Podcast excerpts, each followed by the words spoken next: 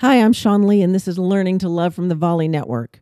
Have you ever said, that's okay, and it really wasn't okay? I know I have. I've been like, oh, yeah, that's fine. And then later on, I'm sitting with myself and I'm all up in my head and I'm arguing with myself about why I said something was okay that wasn't okay. And w- don't do that. Just stop. Have a moment with yourself. If something niggles inside of you and it doesn't feel okay, as soon as you're able, speak up. So you know what? This this makes me uncomfortable, or I, I don't think I want to do this, or I changed my mind, or in the best of circumstances, simply just say no. No is a complete sentence, and it has a period at the end of it. N O period. Done. You don't have to explain yourself. You don't have to say why you don't want to do something. You can say no. You can absolutely say, This is not good for me, and leave it alone. You don't have to explain yourself to anyone unless you want to.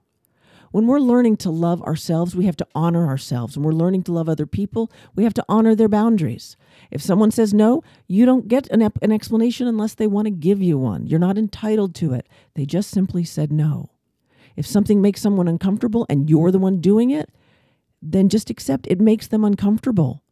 You don't have to do anything you don't want to do, and you don't have to take anybody else's bad behavior of you because you don't want to cause a conflict, because you don't want to hurt someone's feelings.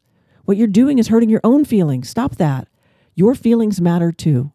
How you feel about things, what you want, what you do, having your needs met, it all matters to you.